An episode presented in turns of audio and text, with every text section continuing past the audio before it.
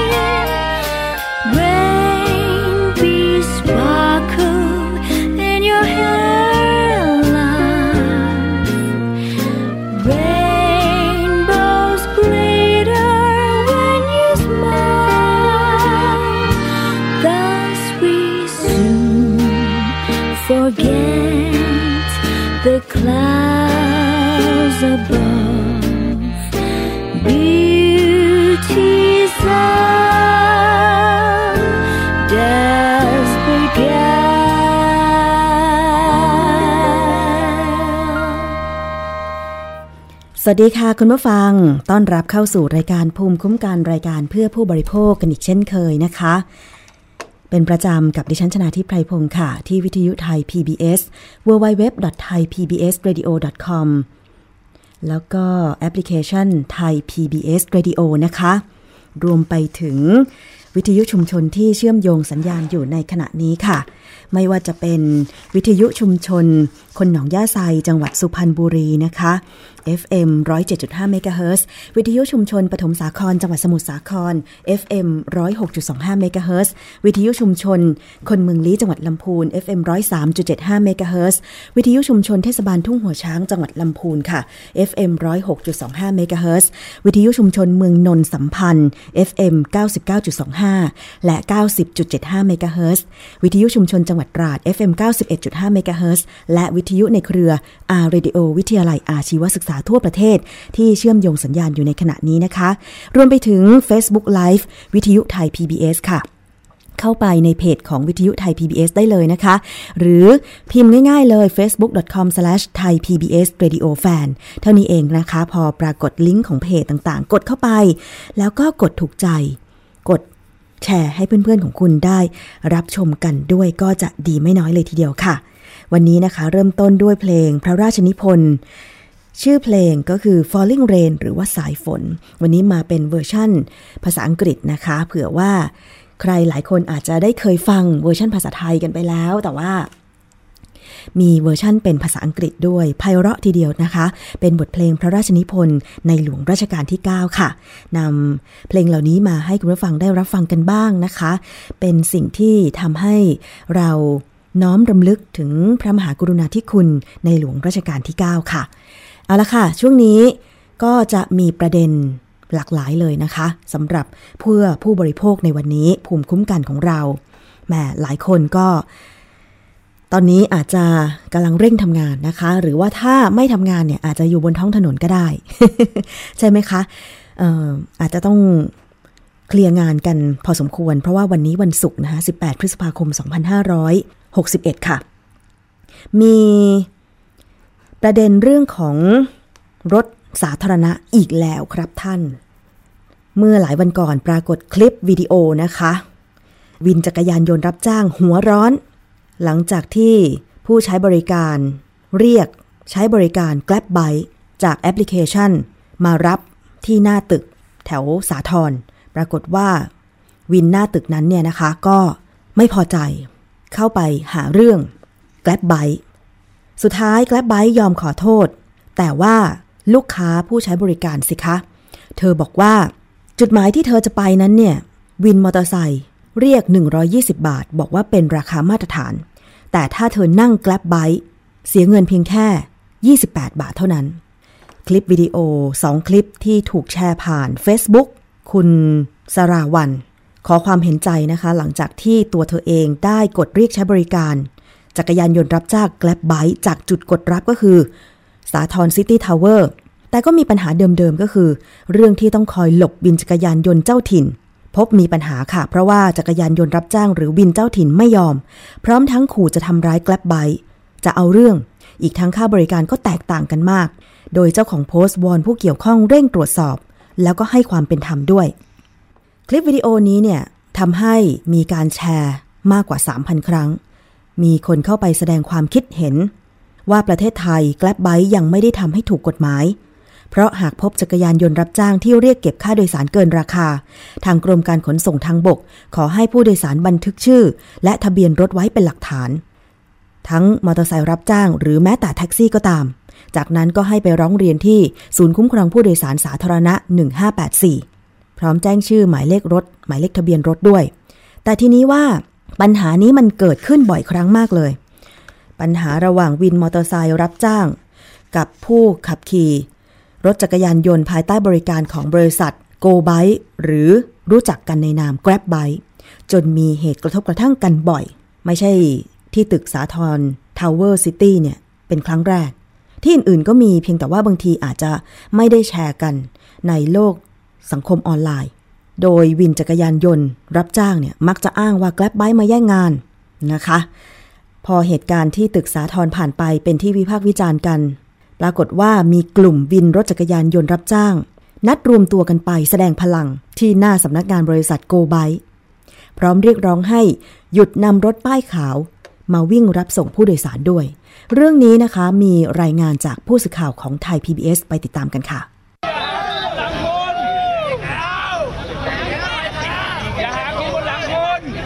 ลุ่มผู้ขับขี่จักรยานยนต์รับจ้าง ภายใต้ชมรมเพื่อนแท้ชาววินกว่า 200 คัน ในพื้นที่กรุงเทพมหานคร รวมตัวหน้าบริษัทแก๊ปไบค์และบริษัทโกไบค์จำกัด รักษากฎหมายแต่ความเดือดร้อนยังแผ่กระจายยิ่งวงกว้างขึ้น แก๊ปไบค์อยู่ในประเทศไทยต้องปฏิบัติตามกฎหมายไทยนะคะ ขอร้องค่ะ ก่อนการยื่นจดหมายเปิดผนึก กลุ่มผู้ขับขี่จักรยานยนต์รับจ้าง ได้ชูป้ายคัดค้าน วางพวงหรีด และเผาเสื้อวินเป็นการแสดงออกทางสัญลักษณ์สำหรับจดหมายเปิดผนึกที่ยื่นกับตัวแทนฝ่ายกฎหมายถึงผู้บริหารทั้งสองแห่ง ตัวแทนผู้ขับขี่รถจักรยานยนต์รับจ้างสาธารณะอ้างว่า เพื่อต้องการให้ทางบริษัทยกเลิกการนำรถจักรยานยนต์ป้ายขาว หรือรถจักรยานยนต์ส่วนบุคคลวิ่งรับส่งผู้โดยสาร หนึ่งในสมาชิกชมรมเพื่อนแท้ชาววินระบุว่า เคยร้องเรียนต่อกรมขนส่งให้ยกเลิกผู้ขับขี่จักรยานยนต์ป้ายขาว ใช้แอปพลิเคชันวิ่งรับส่งผู้โดยสารถึง 2 รอบ แต่ไม่ได้รับความร่วมมือกับเจ้าหน้าที่ จึงรวมตัวกันมากดดันกับทางบริษัททั้งสองแห่ง เพื่อขอความร่วมมือ หากไม่ได้รับผลตอบรับจะรวมตัวกันมากดดันอีกครั้ง จะยุติการใช้รถป้ายขาว มารับส่งผู้โดยสารเมื่อไหร่ ในเมื่อกอ.รมน.ก็มีคำสั่งลงมาแล้วว่าให้ Grab Bike หยุดใช้ป้ายขาว รับส่งผู้โดยสาร เพราะผิดกฎหมายสำหรับการแก้ไขปัญหาแอปพลิเคชันที่เปิดรับสมัครสมาชิกรับส่งผู้โดยสาร เมื่อวันที่ 18 พฤษภาคม 2559 กรมการขนส่งทางบก เคยมีคำสั่งยุติให้บริการแอปพลิเคชัน เรียกรถจักรยานยนต์ผิดกฎหมาย GrabBike และ UberMoto มาแล้ว พร้อมบอกว่าหากกระทำความผิดซ้ำมีโทษปรับ ถึงขั้นเพิกถอนใบอนุญาตขับรถในประเทศ และในวันเดียวกัน บริษัท GrabBike ประเทศไทยจำกัดออกแถลงการว่า บริษัทขอประกาศยุติการให้บริการ GrabBike Ride เป็นการชั่วคราว และอยู่ในระหว่างการดำเนินการกับผู้ขับขี่ GrabBike กว่า 10,000 คน เปลี่ยนให้ไปบริการรับส่งเอกสาร และพัสดุสินค้าผ่านบริการของ GrabBike Delivery แต่ปัจจุบันยังพบว่าประชาชนผู้ใช้บริการยังเรียกแก๊ปไบค์จนทำให้ผู้ขับขี่จักรยานยนต์รับจ้างสาธารณะไม่พอใจ อิทธิพลเอี่ยมเชย ไทย PBS รายงาน ค่ะ นั่นก็คือปัญหาการกระทบกระทั่งการให้บริการ รถจักรยานยนต์รับจ้างนะคะ ระหว่างผู้ที่ประจำอยู่ที่จุดต่างๆ ที่ได้รับอนุญาตจากกรมการขนส่งทางบกไป รวมตัวกันที่หน้าที่ทำการของ Grab b i k e เพื่อประท้วงเผาพวงหรีด แล้วก็ตะโกนถ้อยคำต่างๆนะคะ แต่ทีนี้ว่าทางด้านของ Grab b i k e ก็ได้มีออกหนังสือชี้แจงมาเมื่อวานนี้เหมือนกันนะคะอันนี้ก็เป็นแถลงการของทางด้าน Grab b i k e ก็อยากจะให้หลายท่านได้ช่วยคิดพิจารณาด้วยกันแล้วกันค่ะ เพราะว่า อนนี้เนี่ยในฝั่งของผู้ใช้บริการเอง ปัญหาก็คือว่าบางทีเนี่ยนะคะ จะเรียกวินมอเตอร์ไซค์ในชั่วโมงเร่งด่วน แต่ปรากฏว่าวินไม่พอ ดิฉันเองก็เคยเจอนะคะ เพราะมีผู้ใช้บริการกันเยอะมาก แล้วก็ต้องไปต่อคิว อันนี้เราก็เห็นใจนะคะ เพราะจำนวนของผู้ที่ขับวินในประเทศไทย หรือว่าตามจุดต่างๆ นั้นเนี่ยก็มีจำนวนที่ฟิกแล้วนะคะ มีจำนวนที่ฟิกแล้ว พอมันมีปัญหาทั้งเรื่องของวินไม่พอในชั่วโมงเร่งด่วน แล้วก็เรื่องของการขับขี่ที่หลายคนอาจจะต้องการความสะดวกสบาย และที่สำคัญที่สุดก็คือ ค่าโดยสาร ถึงแม้ว่าตอนนี้จะมีประกาศจากกรมการขนส่งทางบก ให้มีการแสดงราคาที่จุดให้บริการวินมอเตอร์ไซค์รับจ้าง แต่ว่าบางคนเมื่อเปรียบเทียบกับการเรียกจากแอปพลิเคชันแบบนี้ มันก็ถูกกว่ากันเยอะใช่ไหมคะทำให้มีปัญหากระทบกระทั่งกันอย่าง คุณที่แชร์ใน Facebook ที่มีปัญหาเรียก GrabBike แล้ววินเจ้าถิ่นที่หน้าตึกสาทรซิตี้เนี่ยไม่พอใจ จุดที่เธอจะไป ถ้าเป็นราคาวินรถจักรยานยนต์เนี่ยร้อยยี่สิบบาท แต่ว่าถ้าเป็น Grab b i เธอต้องจ่ายเพียงแค่ 28 บาทเท่านั้น ใช่ไหมคะ อันนี้คือใจเขาใจเราอะถ้าเราตัดคำว่า ใครก็ตามที่ขับวินมอเตอร์ไซค์ถ้าให้คุณไปเลือกใช้บริการใช่ไหม เราก็อยากจะจ่ายในราคาที่ถูกกว่าแต่บริการดีเหมือนกันอย่างเงี้ยมันเป็นทางเลือกของผู้บริโภคด้วยเหมือนกัน แต่ทีนี้ว่า การให้บริการเรียกจักรยานยนต์รับจ้างผ่านแอปพลิเคชัน หรือแม้แต่แท็กซี่ ตอนนี้ในประเทศไทยนะคะอย่าง Grab Bike เนี่ยก็ยังไม่ถูกกฎหมาย อันนี้ก็น่าคิดว่าฝากพิจารณาด้วยหรือ จะมีแนวทางไหม ที่จะรวบรวมเอา ผู้ที่ขับวินมอเตอร์ไซค์ที่มีอยู่ในปัจจุบันเนี่ย ก็ให้บริการออนไลน์ไปด้วย อะ อันนี้ก็จะได้เท่าเทียมกันนะคะ ซึ่งมันก็ต่างกันแหละค่ะ ว่ากฎหมายที่มาบังคับใช่ไหมคะ ใครมีความคิดเห็นเป็นอย่างไร ลองสะท้อนกันเข้ามาค่ะ ถ้าท่านรับฟังทาง facebook.com/thaipbsradiofan นะคะ แต่ว่านิดนึงสำหรับท่านที่แสดงความคิดเห็นเนี่ย ตอนนี้รู้สึกว่า Facebook เขาจะมี คล้ายๆว่าจะต้องไปกดให้คนอื่นได้เห็น ความคิดเห็นของเราด้วยนะคะ คือถ้าเราเไม่ไปกดบนข้อความความคิดเห็นของเราที่เป็นรูปคนนะคะอันนั้นเราก็อาจจะเห็นข้อความของเราคนเดียว อันนี้ดิฉันก็เคยเจอเอ่อหลาย ๆ เพจเตือนมาเหมือนกันนะคะว่า ตอนนี้ Facebook เหมือนจะแบบ เวลาใครไปแสดงความคิดเห็นในเพจที่เป็นทางการต่าง ๆ อย่างเงี้ย แล้วก็ไม่ไปปลดล็อก การมองเห็นของแอดมินเพจเนี่ย บางทีแอดมินเพจก็ มองไม่เห็นหรือว่าผู้ชมคนอื่น ก็มองไม่เห็นเหมือนกัน บางครั้งข้อความที่คุณส่งมา ถ้าดิฉันไม่ตอบหรือไม่เห็นเนี่ยนะคะ ก็ต้องขออภัยด้วยนะคะ เพราะว่าตอนนี้รู้สึก Facebook จะมีลูกเล่นค่อนข้างเยอะเหลือเกินนะคะ คิดเห็นเป็นอย่างไรกับเรื่องของการให้บริการรถจักรยานยนต์รับจ้าง ที่ประจำตามจุดต่างๆ ทั้งกรุงเทพปริมณฑลทั่วประเทศเลยนะคะ แล้วก็เปรียบเทียบกับการให้บริการผ่านแอปพลิเคชัน อันนี้ต่างจิตต่างใจนะคะ คือรับฟังความคิดเห็นกันได้ แต่ว่าถ้อยคำต้องไม่หยาบคาย แล้วก็ต้องอยู่บนเหตุบนผลของออสิ่งที่เกิดขึ้น ต้องเคารพซึ่งกันและกันด้วยค่ะ คิดเห็นเป็นอย่างไรเผื่อว่าหน่วยงานที่เกี่ยวข้องจะได้นำไปพิจารณาจะออกเป็นกฎหมายไหมจะปรับเปลี่ยนกฎระเบียบอะไรหรือเปล่านะคะ เพื่อให้บริการต่อผู้ที่ต้องการใช้บริการรถจักรยานยนต์รับจ้างเนี่ยได้ ครอบคลุมมากยิ่งขึ้น รวมถึงบริการที่ดีขึ้นนั่นเองนะคะ คุณผู้ฟัง ไปกันที่อีกเรื่องหนึ่งค่ะ ความคืบหน้าเกี่ยวกับการดำเนินคดี เครื่องสำอาง และอาหารเสริมที่ผิดกฎหมายต่างๆ ที่ผิดกฎหมายก็เพราะว่า เป็นสินค้าอันตราย ลักลอบใส่สารอันตรายเข้าไป เมื่อวานนี้นะคะ ทางเจ้าหน้าที่ตำรวจและเจ้าหน้าที่จากสำนักงานคณะกรรมการอาหารและยาหรืออยค่ะ ได้ร่วมกันเข้าตรวจสอบ โรงงานรับผลิตสินค้าในเครือ Magic Skin ย่านอรุณอมรินทร์ซึ่งพบว่าโรงงานแห่งนี้เนี่ยเปิดดำเนินการถูกต้องทุกขั้นตอน แต่อาจจะเข้าข่ายปลอมแปลงสินค้า กรณีนำเลขทะเบียนอย. ของผู้อื่นไปใช้ไม่ถูกต้องนะคะออนอกจากนั้นค่ะ การไปตรวจสอบที่โรงงานแห่งนี้เนี่ยนะคะ ก็ยังไป พูดคุยกับทางด้านตัวแทน โรงงานที่รับผลิตเครื่องสำอางแห่งนี้ด้วยนะคะ โรงงานแห่งนี้ตั้งอยู่ย่านอรุณอมรินที่ตำรวจและเจ้าหน้าที่ออยไปตรวจสอบ เพราะว่าบริษัทนี้เนี่ยรับจ้างผลิตสินค้าที่มีชื่อระบุข้างกล่องผลิตภัณฑ์ปรีชดาหนึ่งในผลิตภัณฑ์ของบริษัทเมจิกสกิน โดยทางด้านตัวแทนของบริษัทก็ยืนยันว่า ที่นี่เปิดดำเนินการมาเกือบ 5 ปีแล้วนะคะจำหน่ายครีมให้กับลูกค้าในนามบุคคลทั่วไป ที่ผ่านมาก็ไม่ปรากฏสั่งซื้อครีมในนามบริษัท Magic Skin นะคะ ซึ่งเราจะไปฟังเสียงของตัวแทนผู้ผลิตเครื่องสำอางค่ะ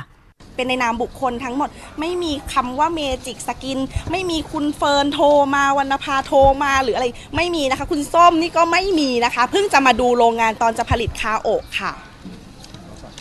คุณส้มเหรอครับที่มาดูโรงงาน ใช่ค่ะ คุณส้มมาดูโรงงานค่ะ แต่คุณส้มไม่ใช่เป็นคนสั่งผลิตเพราะว่าตอนสั่งผลิตอะค่ะ สั่งผลิตในนามบุคคลแล้วก็จดผู้จัดจำหน่ายอะค่ะ ในนามบริษัทใจสบาย ซึ่งน้องดูคณะกรรมการแล้วอะก็เป็นอีกคนนึงไม่ใช่คุณตีชดาค่ะ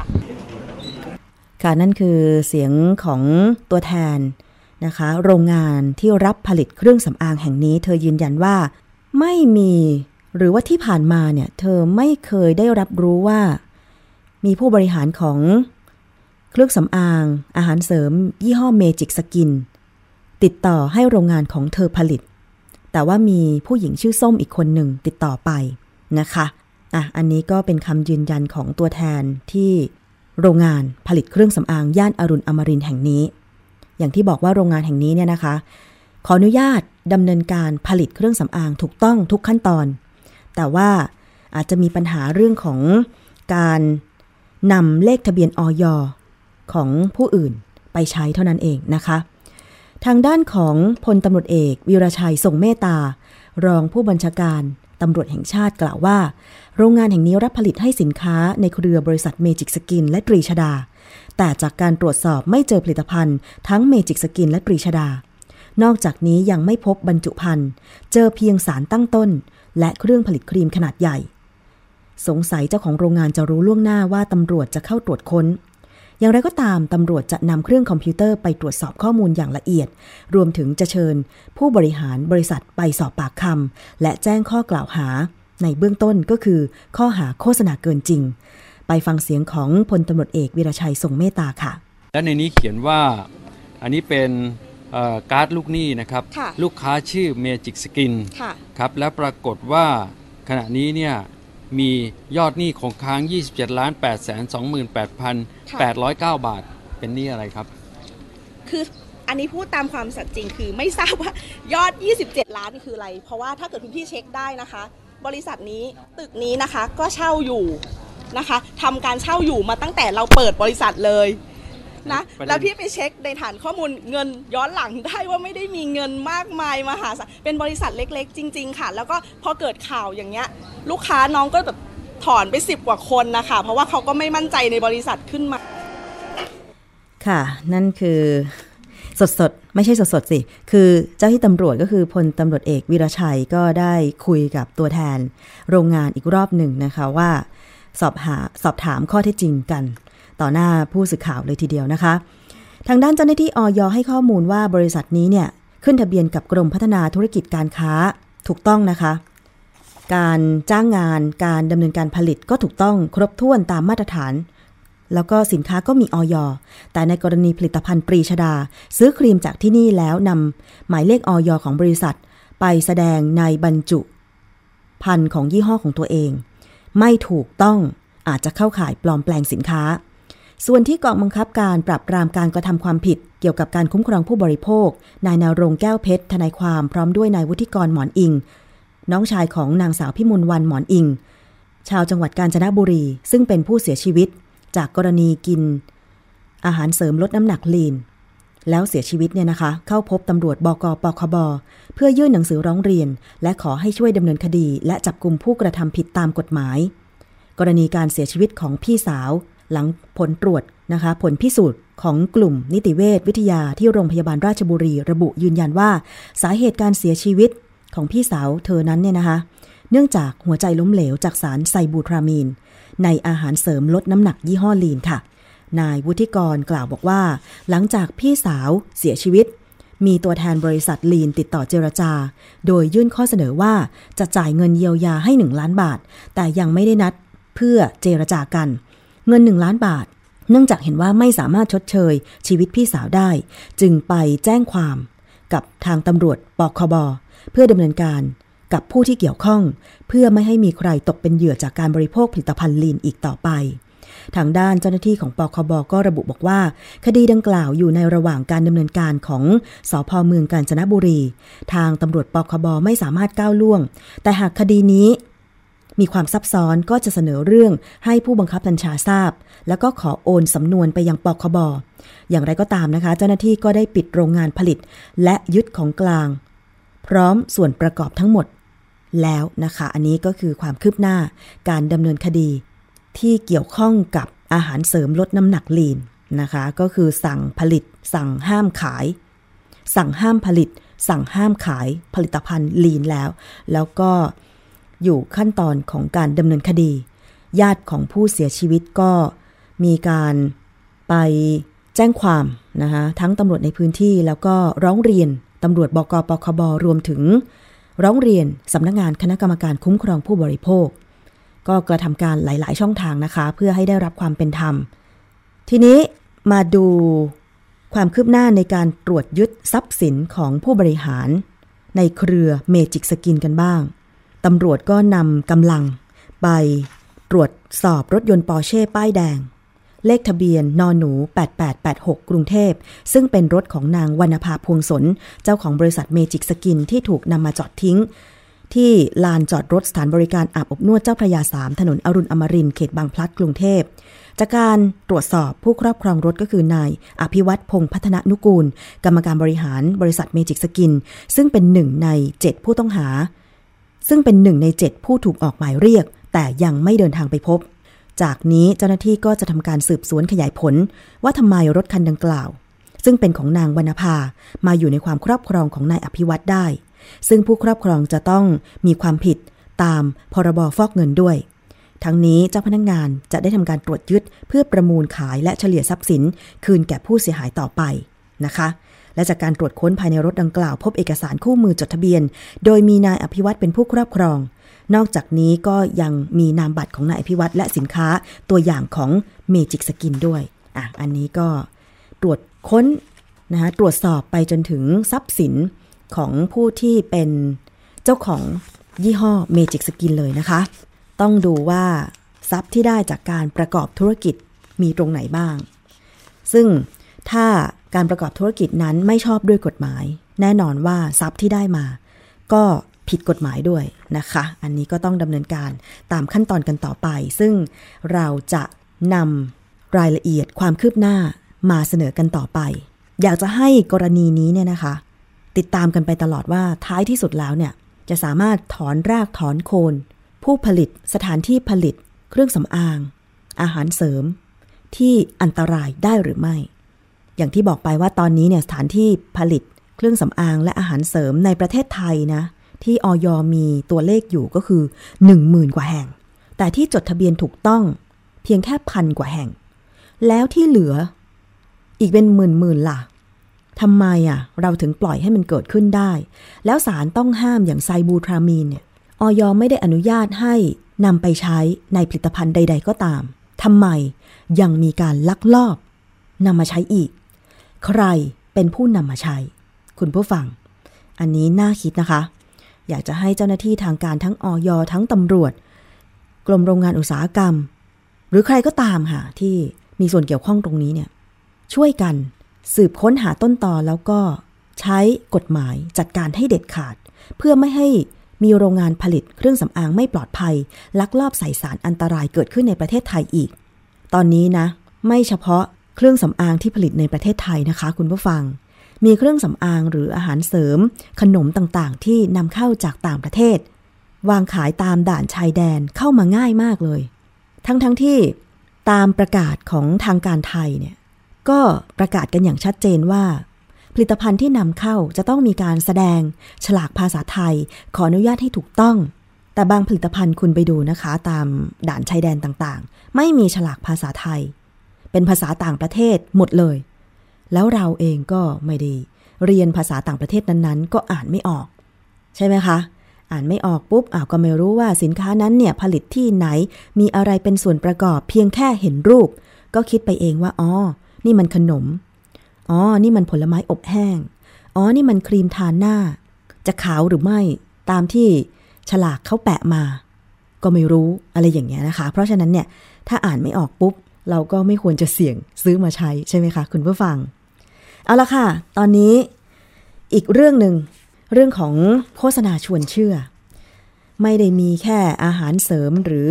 เครื่องสำอางเท่านั้น ตอนนี้ยังมีการโฆษณาชวนเชื่อยาสีฟันอีกด้วย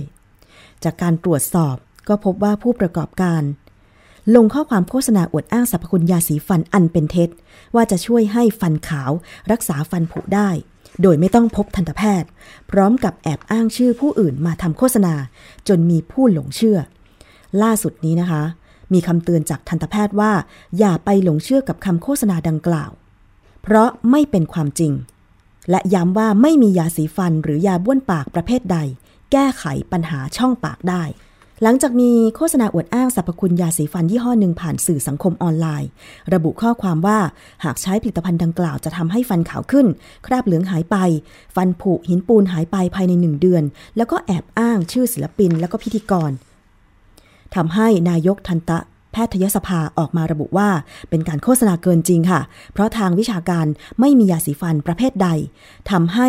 ฟันหายผุและหินปูนสลายได้ โดยไม่ต้องพบแพทย์ เราจะไปฟังเสียงคำเตือน จากทางด้านผู้ช่วยศาสตราจารย์พิเศษ ทันตแพทย์ไพศาลกังวลกิจ นายกทันตแพทยสภาค่ะว่าไม่มีข้อมูลทางวิชาการมาสนับสนุนเลยครับ ปัจจุบันการรักษาฟันผุนั้นเนี่ยจำเป็นที่จะต้องรักษาโดยการอุดฟันนะครับ ไม่สามารถที่จะใช้ยาสีฟันแล้วก็ทำให้ฟันผุหายไปได้นะครับ ซึ่งจะทำให้ประชาชนเนี่ยหลงผิดแล้วก็เข้าใจ คาดเคลื่อนกับข้อเท็จจริงนะครับ ไม่มีข้อมูลทางวิชาการประกอบนะครับ แล้วการใช้ยาสีฟันแบบนี้เนี่ยในทางคนข้ามอาจจะเกิดอันตรายต่อสุขภาพในช่องปากหรือซ้ำไปนะครับ นายกทันตแพทยสภายังบอกอีกด้วยนะคะว่าการที่ฟันจะขาวได้นั้นเนี่ยจะต้องใช้สารเคมีช่วยขจัดคราบสิ่งสกปรกในเนื้อฟันออกทำให้สีฟันกลับมาขาวตามธรรมชาติของสีฟันเดิม แต่ไม่สามารถทำให้ขาวขึ้นได้ ส่วนการฟอกฟันขาวต้องทำโดยทันตแพทย์เท่านั้นค่ะ จากการตรวจสอบก็พบว่าเป็นการโฆษณาจากเว็บไซต์ในต่างประเทศ และแอบอ้างชื่อบุคคลอื่น สวมเป็นทันตแพทย์ เพื่อสร้างความเชื่อมั่นให้กับประชาชน ประกอบกับยาสีฟันอยู่ในหมวดสินค้าควบคุมพิเศษ ต้องได้รับอนุญาตจากสำนักงานคณะกรรมการอาหารและยาหรืออยเท่านั้น ขณะนี้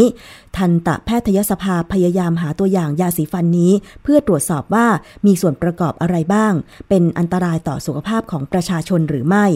พร้อมกันนี้ก็เตือนประชาชนนะคะ ว่าอย่าหลงเชื่อข้อความอวดอ้างเกินจริง และควรจะพบทันตแพทย์เพื่อรับคำแนะนำดูแลสุขภาพช่องปาก และย้ำว่าไม่มียาสีฟันหรือน้ำยาบ้วนปากประเภทใด แก้ไขปัญหาช่องปากได้ค่ะทางด้านพันตำรวจเอกประทีปเจริญกัน ผู้อำนวยการกองคุ้มครอง ผู้บริโภคด้านธุรกิจขายตรง และตลาดแบบตรงของสคบกล่าวว่า ยาสีฟันจัดเป็นเครื่องสำอางควบคุมพิเศษ เพราะมีสารฟลูออไรด์ผสมอยู่ด้วย ดังนั้นการผลิตและจำหน่ายจะต้องขออนุญาตจากออยก่อน และจากโฆษณาก็ต้องขออนุญาตด้วย ซึ่งไม่ว่าจะเป็นกฎหมายของสคบหรือออยต่างก็อยู่บนหลักเกณฑ์เดียวกันก็คือ จะต้องไม่โอ้อวดสรรพคุณเกินจริง ไม่ให้ข้อมูลอันเป็นเท็จ ซึ่ง ยาสีฟันยี่ห้อนี้เมื่อดูการโฆษณาแล้ว การให้ข้อมูลเป็นเท็จผิดกฎหมายแน่นอน ดังนั้นนะคะจะต้องมีการตรวจสอบเว็บไซต์ดำเนินการเอาผิดต่อไปค่ะ ต้องเชื่อฟังคำที่ทันตแพทย์แนะนำนะคะ เพราะฉะนั้นก็เวลามีปัญหาฟันคราบเหลือง มีหินปูนอะไรก็ตามเนี่ย ก็ไปเจอไปพบทันตแพทย์เถอะค่ะ นะคะอย่างน้อยปีละครั้งหรือ 2 ครั้งก็ยังดี อย่าไปซื้อผลิตภัณฑ์ที่โอ้อวดเกินจริงแบบนี้มาใช้เลยนะคะ บางทีใช้ไปใช้ไปฟันสึกกร่อนเสียวฟันไปเลยก็มีนะคะอะคุณผู้ฟังตอนนี้จบจากเรื่องของยาสีฟัน เราไปต่อกันที่ช่วงคิดก่อนเชื่อกันเลยดีกว่านะคะ คิดก่อนเชื่อวันนี้ ดรแก้วกังสดานอัมภัยนักพิษวิทยาค่ะนำเสนอเรื่องของน้ำมันทอดซ้ำ เราได้ยินได้ฟังข้อมูลกันมาบ้างแล้ว ว่าน้ำมันทอดซ้ำมันจะเกิดสารโพลา สารโพลาอาจจะเป็นตัวไปกระตุ้นทำให้สุขภาพร่างกายของเราไม่ดีก่อให้เกิดโรคมะเร็งอะไรต่างๆ ทีนี้เราไปฟังรายละเอียดในช่วงนี้ คิดก่อนเชื่อน้ำมันทอดซ้ำค่ะ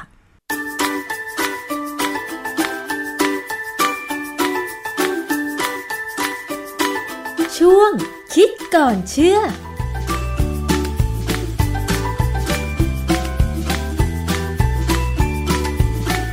น้ำมันทอดซ้ำเนี่ยเป็นเรื่องที่เปิดปมเอามาเปิดเผยให้ประชาชนทราบนะซึ่งผมว่าเป็นเรื่องที่ดี เพราะว่าเราเห็นแนวเส้นทางของการที่น้ำมันทอดซ้ำเนี่ยมันไปไหนและไปทำอะไรกันบ้างแต่ในรายการนั้นนะมันยังมีขาดข้อมูลบางเรื่องที่เป็นเรื่องเกี่ยวกับว่างานวิจัยที่เขาทำเนี่ยเขาตีพิมพ์กันยังไงบ้าง และที่สำคัญคือคำว่าสารโพล่าที่เกิดในน้ำมันทอดซ้ำเนี่ยมันคืออะไรวันนั้นผมจะคุยเรื่องนี้ให้ฟังว่าไอสารโพล่าเป็นยังไง แล้วก็ มันเป็นแนวทางของการที่ว่าเขาใช้เครื่องมือมาตรวจวัดสารโพล่าในน้ำมันทอดซ้ำก็ทำกันยังไง และได้ผลเป็นไงบ้างเเรื่องของน้ำมันทอดซ้ำเนี่ยมันก็เป็นเรื่องที่มีมานานแล้วแล้วก็ยังจะมีต่อไปนะตราบใดที่เรายังมีปัญหาตราบใดถ้ายังกินอาหารทอดด้วยน้ำมันเนี่ยนะฮะมันก็จะยังมีต่อๆไปเรื่อยๆคงคงยังไม่รู้จบนะจนกว่าถึงวันหนึ่งเราเลิกกินอาหารทอดเกินก็จบตอนนั้นแหละฮะ เมื่อวันที่ 9 เมษามีการออกรายการของเปิดปมของไทย PBS เนี่ยเรื่องน้ำมันทอดซ้ำแต่ความจริงตอนต่อต่อมาอีกหลายวันก็มีตอนที่สองนะฮะเออคือตอนนั้นที่ดูแล้วเนี่ยผมก็มีความรู้สึกว่าเออรายการที่เออรายการที่เป็นรายการที่ดี คือนำให้เห็นเส้นทางว่าน้ำมันทอดซ้ำเนี่ยมันเป็นไงเป็นยังไงมายังไงนะแล้วมันจะไปถึงไหนจริงๆแนวทางหนึ่งที่ถูกต้องของน้ำมันทอดซ้ำก็คือเอาไปทำเป็นเอไบโอดีเซล เพราะว่ามันมันเป็นการใช้น้ำมันอย่างให้ครบประโยชน์ คือไม่มีการต้องเอาไปทิ้ง แต่ว่าถ้าจะให้ถ้าจะเป็นเรื่องที่ไม่ดีก็คือมีบางคนเอาไปขายทำเป็นในอาหารสัตว์ ความจริงฝรั่งก็ทำนะไอ้น้ำมันทอดน้ำมันซ้ำเนี่ยไปทำเป็นอาหารสัตว์ สมัยนานมาแล้วเนี่ยเราเคยมีปัญหาเรื่องของช็อกโกแลตที่มีสารไดออกซินปนเปื้อนเนี่ยอันนั้นก็เป็นปัญหาเนื่องจากว่าโรงงานที่เขารวบรวมน้ำมันทอดซ้ำ เพื่อจะไปทำเป็นอาหารสัตว์เนี่ยเขาหยิบถังผิด ไปหยิบเอาถัง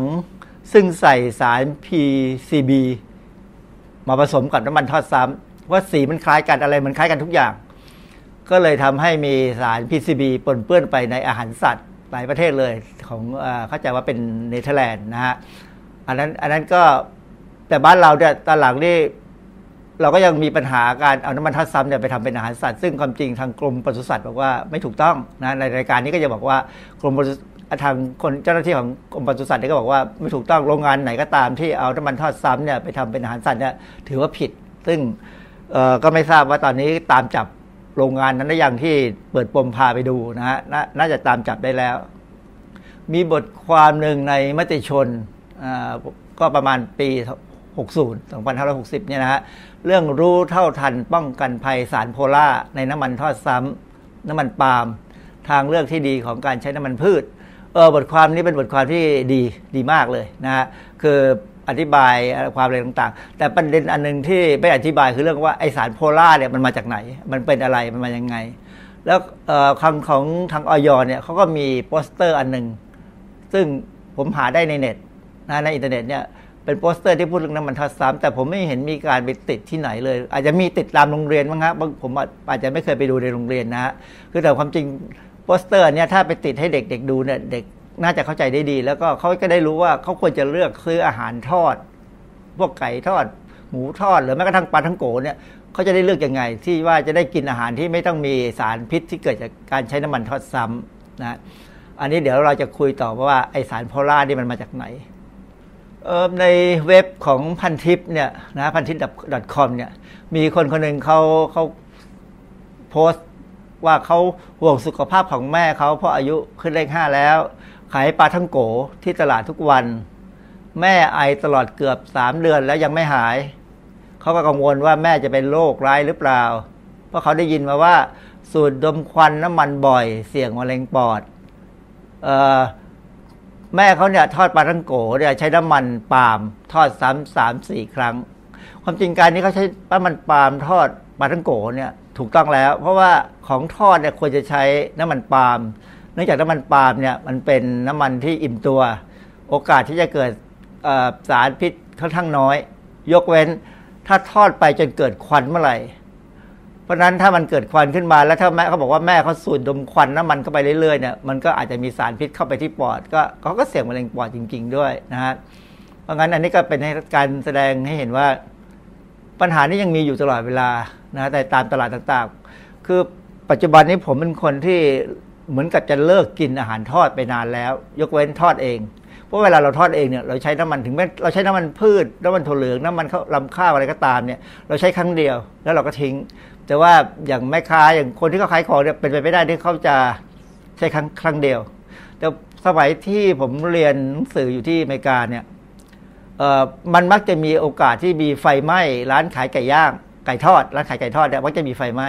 เหตุผลหนึ่งที่เพื่อนอธิบายก็คือว่าปกติร้านที่ทอดไก่เนี่ยเขาเขามีเครื่องทอดใหญ่ ๆ เลยนะฮะซึ่งซึ่งบ้านเราก็มี เวลาเขาทอดเสร็จเนี่ยเขาจะไม่ดับไฟเขาจะไม่ปิดเครื่องทันทีโดยไม่ปิดเครื่องไม่ปิดเครื่องเลยเขาจะปล่อยให้เครื่องเนี่ยมันอุ่นน้ำมันไว้ที่อุณหภูมิประมาณ 5-60 องศา ตลอดเวลา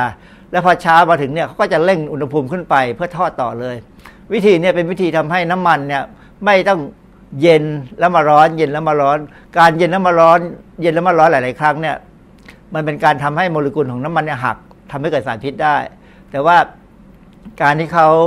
อุ่นเอาไว้เนี่ยมันทำให้น้ำมันเนี่ยใช้ได้ยาวขึ้น ซึ่งจำได้ว่าสมัยผมเรียนปริญญาตรีเนี่ยเคยไปดูโรงงานทำก๋วยเตี๋ยวบะหมี่สำเร็จรูปบะหมี่สำเร็จรูปเนี่ยเขาทอดตลอด 24 ชั่วโมง ตลอดเวลาเลย โดยใช้น้ำมันน้ำมันน่ทอดอยู่ตลอดเวลา แล้วก็นานประมาณ 15 วัน โดยการค่อยๆค่อยๆเติมน้ำมันลงไป เพื่อให้น้ำมันไม่พร่อง แล้วก็มีการใส่สารต้านอนุมูลอิสระเนี่ยลงไปในน้ำมันด้วยนะฮะแล้วก็ใช้น้ำมันปาล์ม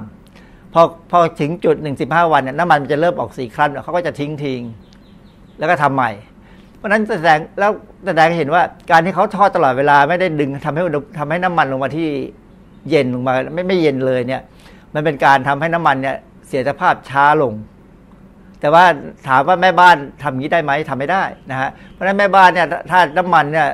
ใช้แล้วควรจะทิ้งเลย ไม่ไม่ควรจะเอามาทอดซ้ำเพราะว่าเราต้องปล่อยมันเย็นแล้วมันทำให้มันร้อนใหม่ ซึ่งเป็นการทำให้โอกาสที่ไขมันเนี่ยจะแตกหักได้ อย่างที่เดี๋ยวผมจะเล่าต่อไปว่ามันเกิดปัญหาอะไร เวลาเราพูดถึงน้ำมันทอดซ้ำแล้วมีปัญหาเนี่ยนะฮะจะมีบทความค่อนข้างเยอะในวารสารวิชาการที่พูดถึงเรื่องนี้อย่างเช่น ในวารสารชื่อ Critical Review in Food Science and Nutrition เนี่ยเขาก็มีบทความเรื่องผลของการกินน้ำมันใช้ซ้ำนะน้ำมันใช้ซ้ำเนี่ยทำให้เกิด cancer นะก็เป็น critical review ซึ่งบทความนี้ก็มีการพูดถึงค่อนข้างเยอะ จะสังเกตว่าคนที่เขียนบทความในเรื่องแบบเนี้ยถ้าไม่เป็นแขกอินเดียก็เป็นคนจีน เพราะว่าทั้งอินเดียและทั้งจีนเนี่ยกินอาหารทอดเยอะนะฮะ บทความนี้เขาพูดถึงผลของไอการกินน้ำมันกินอาหารที่มีการใช้น้ำมันทอดซ้ำเนี่ยต่อการกับผลของทำให้ไอ้ความดันโลหิตเนี่ยสูงขึ้น โดยเขาพูดถึง mechanism ด้วยกระบวนการด้วยนะฮะเพราะด้านนี้ก็เป็นผลเสียของการกินน้ำมันทอดซ้ำบทความนี้เขาพูดถึงผลของน้ำมันทอดซ้ำต่อไอ้การการแข็งตัวของเลือดนะฮะแล้วก็เรื่องเกี่ยวกับคอเลสเตอรอลอันนี้เป็นการศึกษาในหนูทดลอง นะฮะก็เป็นผลร้ายของมันเหมือนกันสังเกตว่าอันนี้ก็เป็นบทความของอินเดียเหมือนกันอ,อีกบทความหนึ่งก็เป็นบทความที่พูดถึง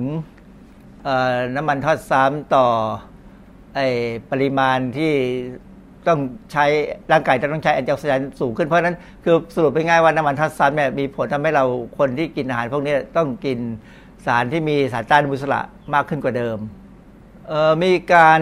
ประชุมวิชาการสัมมนาค่อนข้างเยอะ เรื่องเกี่ยวกับน้ำมันทอดซ้ำที่มีผลต่อสุขภาพของมนุษย์ อันนี้อย่างเช่นตัวอย่างอันนี้เป็นการศึกษาเป็นการประชุมที่อินเดียนะฮะ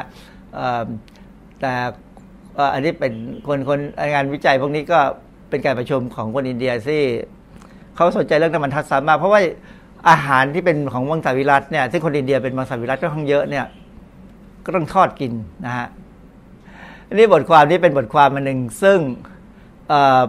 เป็นบทความเรื่องปัญหาของการใช้น้ำมันพืชนะฮะน้ำมันการใช้น้ำมันทอดเลยเรื่องของการเกิดออกซิเดชันของไขมันเนี่ยเอาเป็นบทความของมาเลเซียของคนที่อยู่ที่มาเลเซีย คือต้องเราคงพอทราบกันว่ามาเลเซียเนี่ยเป็นประเทศใหญ่มากยักษ์ใหญ่ของ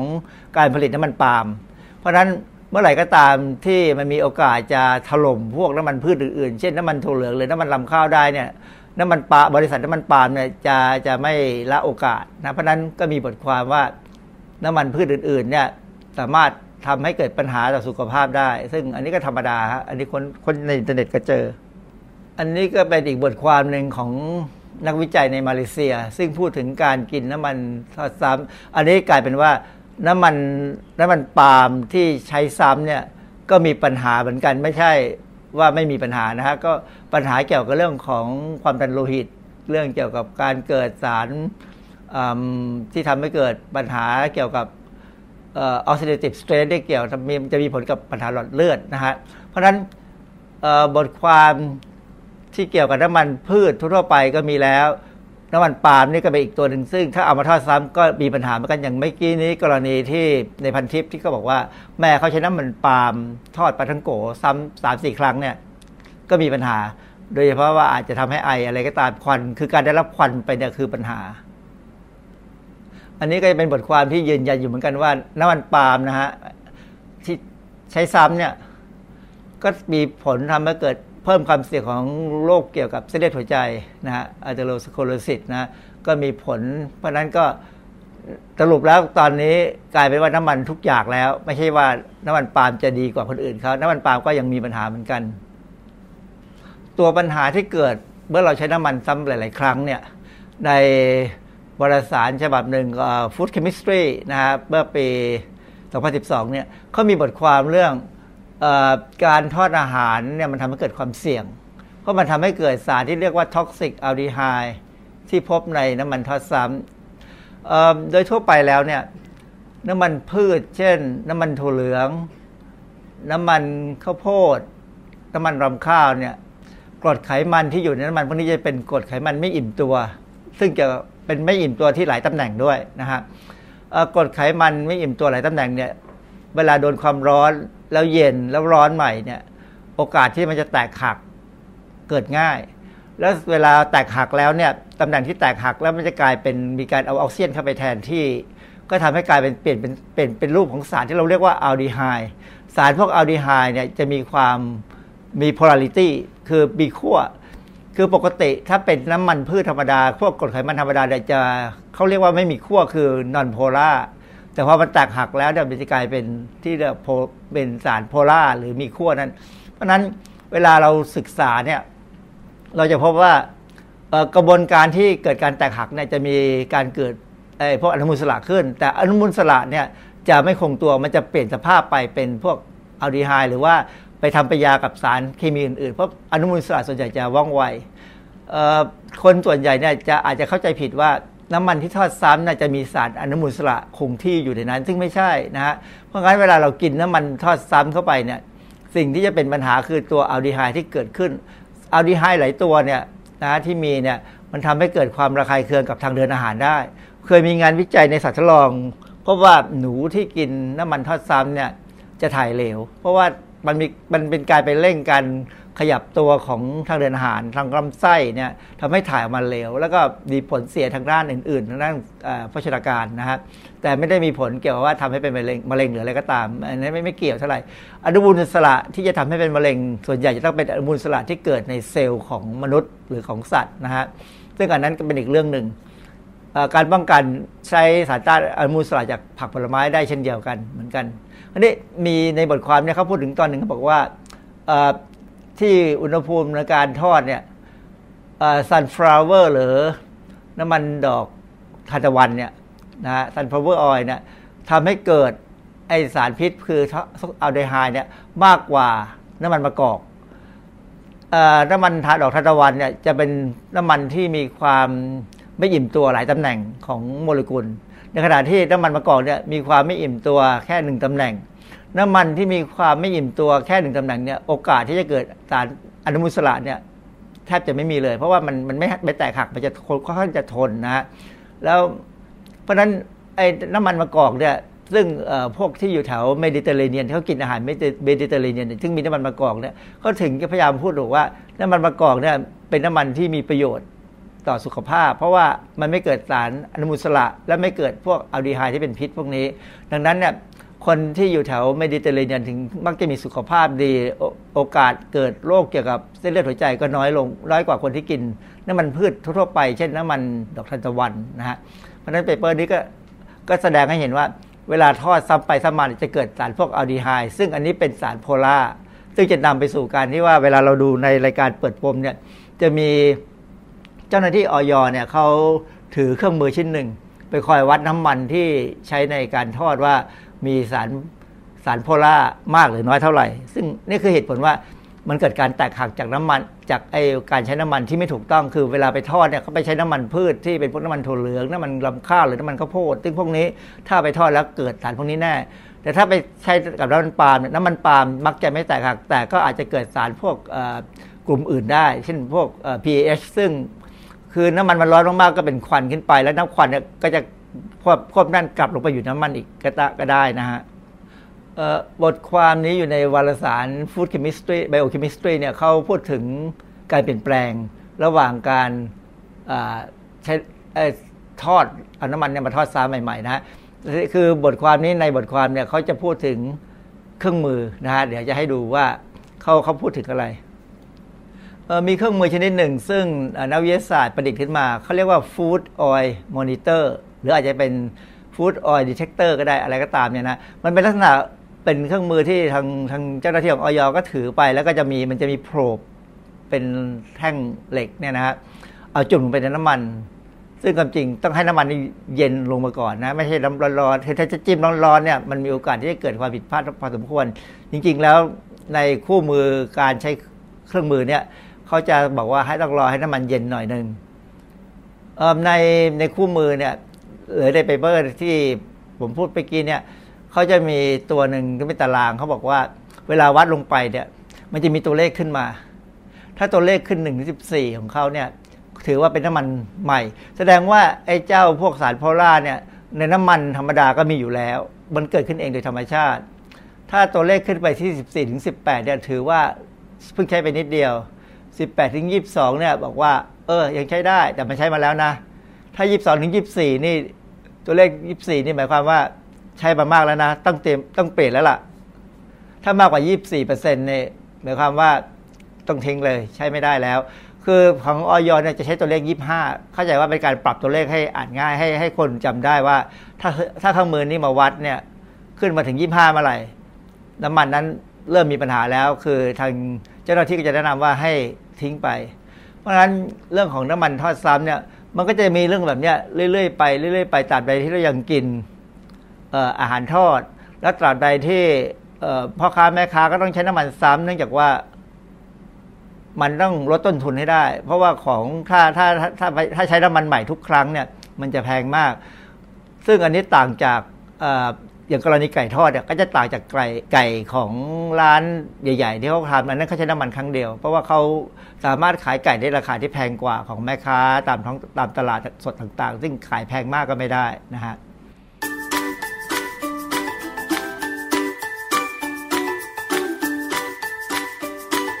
ช่วงคิดก่อนเชื่อ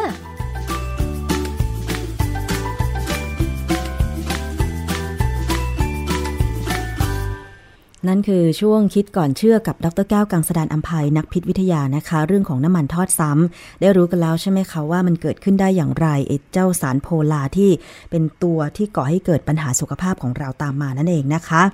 เอาละค่ะติดตามรับฟังได้ ในช่วงคิดก่อนเชื่อกับดรแก้วกังสดานอัมภัยในรายการภูมิคุ้มกันรายการเพื่อผู้บริโภคดิฉันชนาทิพย์ก็จะพยายามเสาะหาข้อมูลนะคะคำถามต่างๆ ไปถามอาจารย์ แล้วก็ ไปหาคำตอบมาเพื่อที่เราเวลาเราได้ข้อมูลอะไรมาก็ตามอย่าเพิ่งไปเชื่อก่อนต้องศึกษาข้อมูลก่อนนะคะ